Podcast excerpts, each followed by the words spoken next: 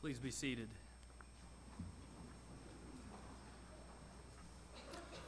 Well, again, happy Advent, uh, the second Sunday of the season, and we continue uh, looking at the incarnation in the Gospel of Matthew. In particular, uh, this morning we will be in Matthew chapter 1, verses 18 through 25. And if you're using the Bible under the chair in front of you, you'll find that on page 807. Matthew chapter 1, verses 18 through 25.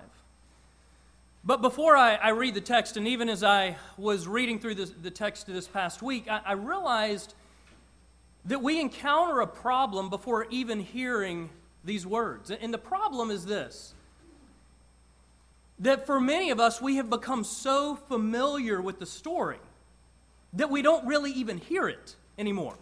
Do, do you know what I mean?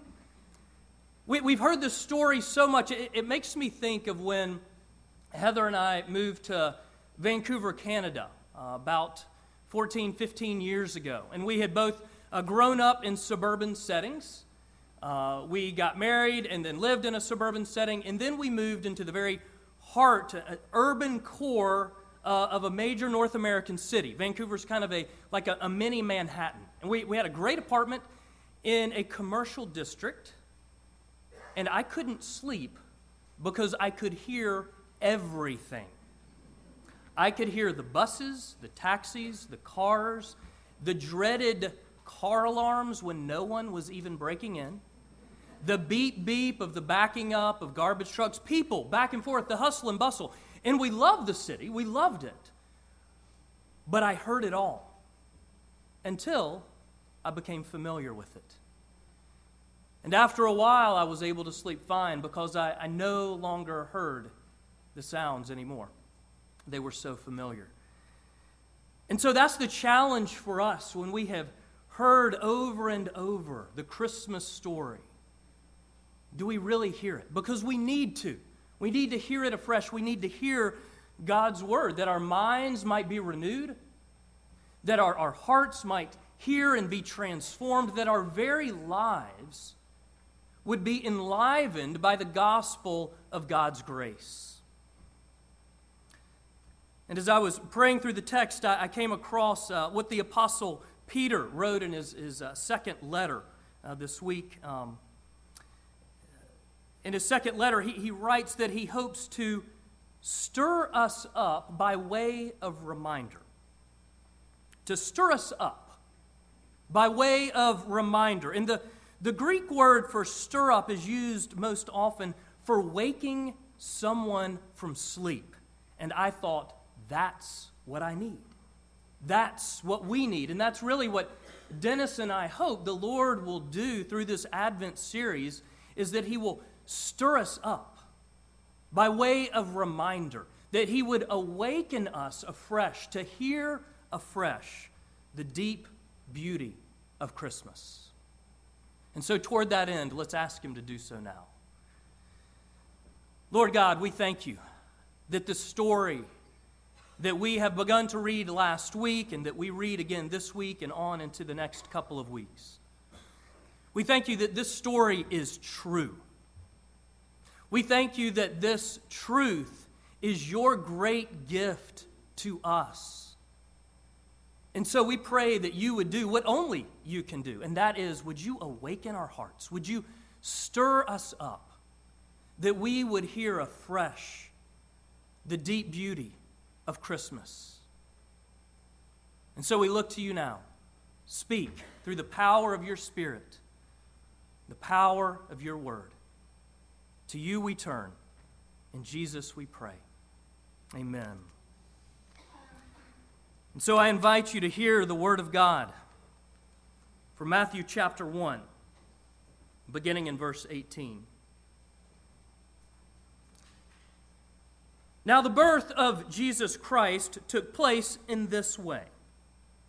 When his mother Mary had been betrothed to Joseph, before they had come together, she was found to be with child from the Holy Spirit.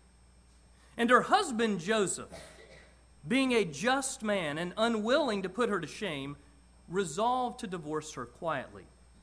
But As he considered these things, behold, an angel of the Lord appeared to him in a dream, saying, Joseph, son of David, do not fear to take Mary as your wife, for that which is conceived in her is from the Holy Spirit. She will bear a son, and you shall call his name Jesus, for he will save his people from their sins. All this took place to fulfill what the Lord had spoken by the prophet Behold, the virgin shall conceive and bear a son, and they shall call his name Emmanuel, which means God with us. When Joseph woke from sleep, he did as the angel of the Lord commanded him. He took his wife, but knew her not until she had given birth to a son, and he called his name Jesus. And this is the Word of God.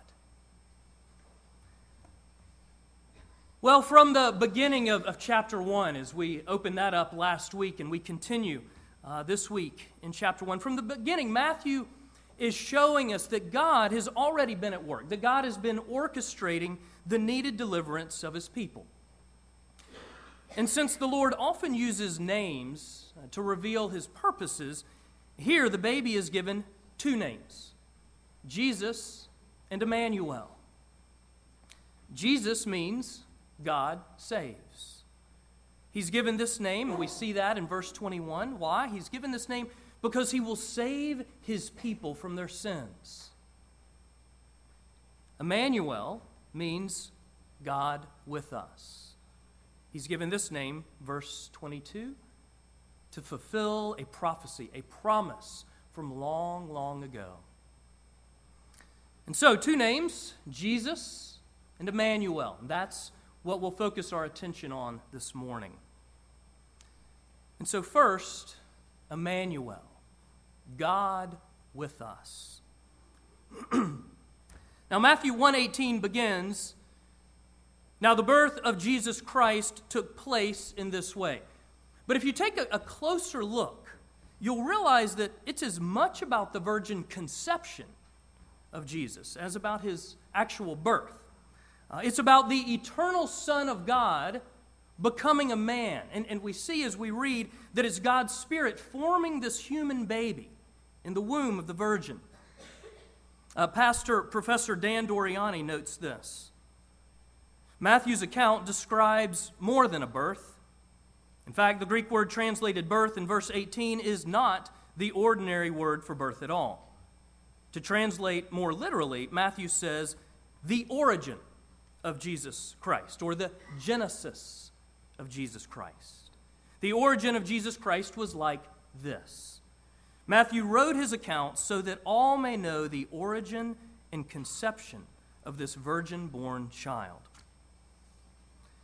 And further, as we take a look at verses uh, 22 and 23, we see the birth of Jesus took place to fulfill what the Lord had spoken by the prophet, the prophet Isaiah. Behold, the virgin shall conceive and bear a son, and they shall call his name Emmanuel, which means God with us. And so, what we have here, simply put, is this God entered our story. God entered our story. Emmanuel, God with us. And, and notice, it's not a prayer. It's not, God, please be with us. It is a statement. It is a statement of fact God with us. It is the fulfillment of a prophecy. Isaiah chapter 7, verse 14. God entered our story. Well, Sally Lloyd Jones paints a beautiful picture of this in her Jesus Storybook Bible. And this is what she writes The God who flung planets into space and keeps them whirling around and around. The God who made the vast universe with just one word. The God who could do anything at all was making himself small and coming down as a baby. God was coming to us, coming to rescue the world. God coming to us, God coming to rescue the world. Many of you know the Apostles' Creed, uh, where we profess, I believe in God the Father Almighty and in Jesus Christ, his Son, our Lord, who was conceived by the Holy Spirit, born of the Virgin Mary. And that's the heart of Christmas the incarnation. The incarnation, God becoming man, the God man, fully God and fully man. God coming to us, God with us. And this is the beauty and the power of the Christian faith.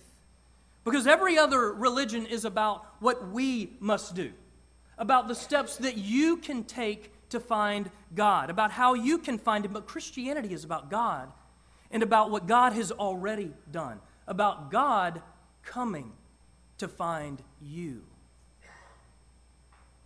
God entered our story.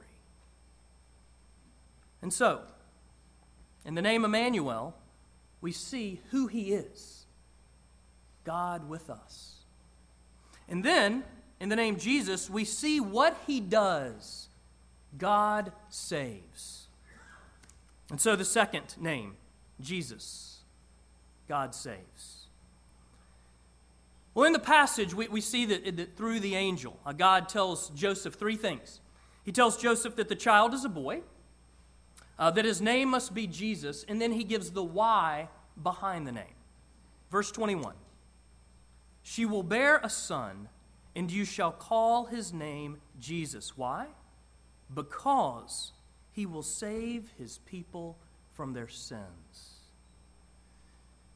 Now, as mentioned, Jesus means God saves, or, or, or more literally, and this will be footnoted in, in some of your Bibles, not all, but in some of your Bibles it may be footnoted that more literally it's the Lord saves. And you'll see the Lord in small caps. And as some of you have heard before, whenever you see the Lord in small caps, it refers to the personal name of God, Yahweh. And so this is the personal God, the God of the universe, revealing himself personally to his people. Uh, G- Jesus is the Greek form of the Hebrew name Joshua, which means Yahweh saves.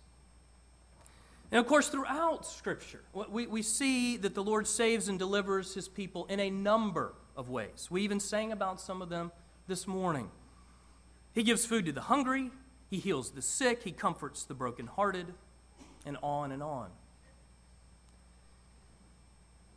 And many people had hoped that this promised Messiah, that he would come and he would bring a military conquest, that he would rescue Israel from its Roman oppressors. But the angel declares God's agenda. Not man's agenda, but God's agenda. And Doriani puts it this way Jesus will not save his people from physical enemies, at least not yet. First and fundamental, fundamentally, he will save his people from their sins. Sin is the root of all other calamities. Yes, calamity comes from many sources accidents, forgetfulness, disease, for example. But the root cause of all disorder is sin. And the greatest disorder is to be at odds with God. Jesus will save his people from that. Jesus will save his people from their sins by living the life they should have lived and dying the death they should have died. And then, in the words of theologian Michael Green, celebrating this account, he says, Here at the annunciation of Jesus' birth, we are brought face to face with the central theme of the gospel. Okay, hear that. The central theme of the gospel. That God, who has been at work among his people since the time of Abraham, has now come among them in person and he has come for the specific purpose of rescuing them from the horrific mess they have gotten themselves into. You see, Christianity is not good advice about morals and what you should do. Rather, it is good news about God and what He has already done for us. That's what Christmas is all about. The good news about God and what, what He has already done for us in Jesus. And we receive this good news through faith, by believing the truth about Jesus, trusting in Him for the forgiveness of sins and reconciliation with God. And then learning to trust Him day in and day out to protect and provide for us in any and every circumstance, no matter what. Trust. Trust is at the heart of knowing and loving God. but we encounter another problem here. it's with this idea of trust. Because we all struggle to fully trust Him, don't we? In fact, we've all struggled to fully trust God ever since that terrible lie in the garden back in Genesis 3. You see, at the heart of sin is a lie, a terrible lie. And I'm going to talk about the lie in a moment, but, but I first want to illustrate this. Uh, I'm going to use an illustration. Some of you are familiar with uh, Scottish uh, pastor Sinclair Ferguson. And he was talking about what happened with Adam and Eve and, and the serpent uh, in the garden back in Genesis 3. And so he, he invites us to imagine that it's Christmas time. So imagine, it's Christmas time. But not only that, imagine yourself at FAO Schwarz at Christmas time. Anybody ever been to an FAO Schwarz or seen? I mean, amazing. So there, there, there, are a bunch of them across the country. It is the, the oldest toy store in the United States. Big one in Manhattan, big one in Boston. I think the one in Boston was the first one I went to as a young adult. And I felt like I was rediscovering my childhood. I mean, it's like Toys R Us and Disney come together on steroids. it, it, it's a wonderland, and then when you throw in Christmas, just even more amazing. Okay, now, imagine a father at FAO Schwarz at Christmas time with his young son, say maybe five years old. And they spend about an hour, and they're walking through section after section and the son is just overwhelmed because they're bigger than, than life size stuffed animals. There are games and, and toys from around the world. There's a piano keyboard on the floor that you can dance on, and it plays music. And just the little boy is in awe. And they walk through that store, and after an hour or so, they go downstairs to the coffee shop. And the dad gets himself a cup of coffee and gets his little boy a hot chocolate. And he says to his son, What did you think? Wow, Dad, it's amazing. And then his dad says, Well, how would you like to have something from the toy store? Oh, Dad, could I? Could I really? Anything? Son, how would you like to have everything in the toy store? Wow. Dad, that would be the greatest. Okay, son, I want you to listen and listen carefully. You will never have anything from this toy store. Not now, not ever. Do I make myself clear? Let's go home. I mean, hard to, it's hard to imagine. It's devastating. If you think about that scene, I mean, this kid is going to be warped for the rest of his life.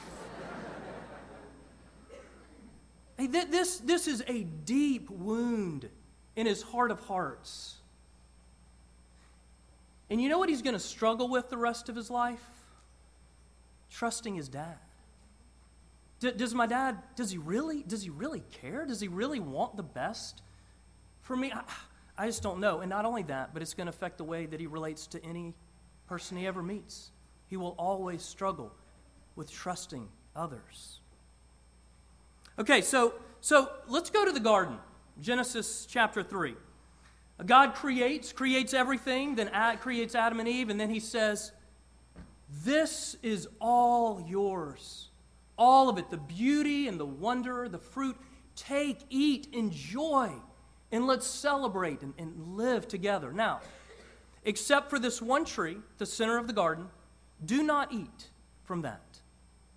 And you see, as you refrain from eating from it, your, your trust in me is going to grow. And your love for me is going to grow. And our, our relationship is going is going to grow and flourish. It's going to deepen in joy and delight. You'll live happily ever after. But then enter the serpent. The serpent comes to Adam and Eve and says, Did God really say that you can't eat anything in this beautiful garden? Well, no, no, no, no. He, he, said, he said we could have everything, anything, except for that tree at the, the center of the garden. Oh, that tree. The most beautiful tree. The best tree. That's because if you eat of it, God knows that you will be just like Him. You will know everything. God doesn't want the best for you. Can you really trust him? And they ate of the fruit. And Dr. Ferguson then said this It was at that moment that the terrible lie entered the bloodstream of the human race.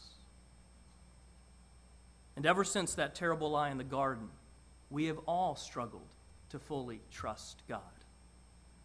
Whether initially for the first time, trusting Him for salvation from sin, or trusting Him as, as someone who is a Christian, trusting Him day to day to provide and protect, to grow your joy in Him. But God entered our story. God entered our story to save us from that terrible lie, the lie at the heart of sin. God entered our story to destroy sin and death by dying on a cross for you and for me. The Apostle John uh, states it so clearly and succinctly as, as to why, to why God entered our story, as to, to why Christmas happened. This is what he writes in uh, 1 John chapter 3. This is a part of verse 5 and, and verse 8. You know that Jesus appeared in order to take away sins. The reason the Son of God appeared was to destroy the works of the devil. That's why Christmas happened.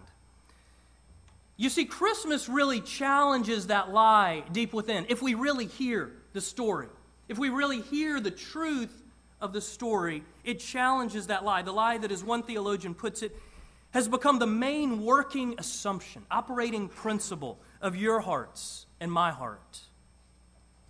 The lie that you can't fully trust God, that, that you'll be miserable if you ever give yourself completely to Him. Does, does God really love me? Does, does He really want me to be happy, or does He just want me to follow these rules? I mean, can, can I fully trust Him in any, in every circumstance, no matter what? Friends, we have all been warped by the lie. We've all been wounded in our, in our heart of hearts. We, we've all been wounded by the father of lies. The father of lies.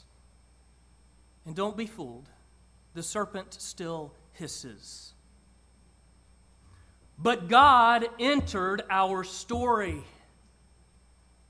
Jesus came to save us from our sins and from the very lie at the heart of them.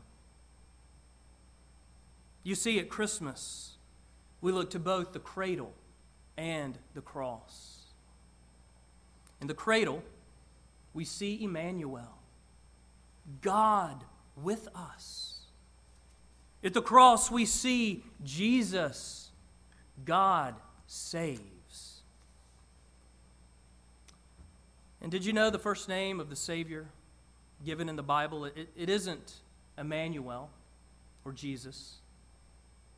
The first name of the Savior given in the Bible is found right after the fall, right after the conversation between the serpent and Adam and Eve and their disobedience, right after we chose to believe the terrible lie rather than believe the holy, loving God who made us and gave us life. In Genesis 3:15, we see that the Savior is first referred to as seed of the woman. Seed of the woman. It's the promise that a baby would come. For to us a child is born. To us a son is given. He is God with us. Emmanuel. And, and what do we see him do? Well, it says that the seed of the woman will crush the head of the serpent.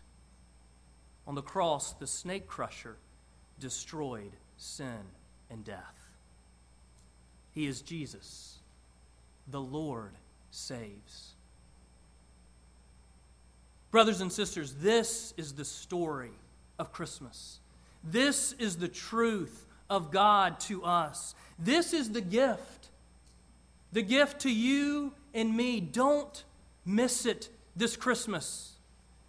Really hear the story, read the story, think on the story, and rejoice. Rejoice in it. Rejoice in God with us, the God who saves, because that's what Christmas is really all about. Amen? Amen. Amen.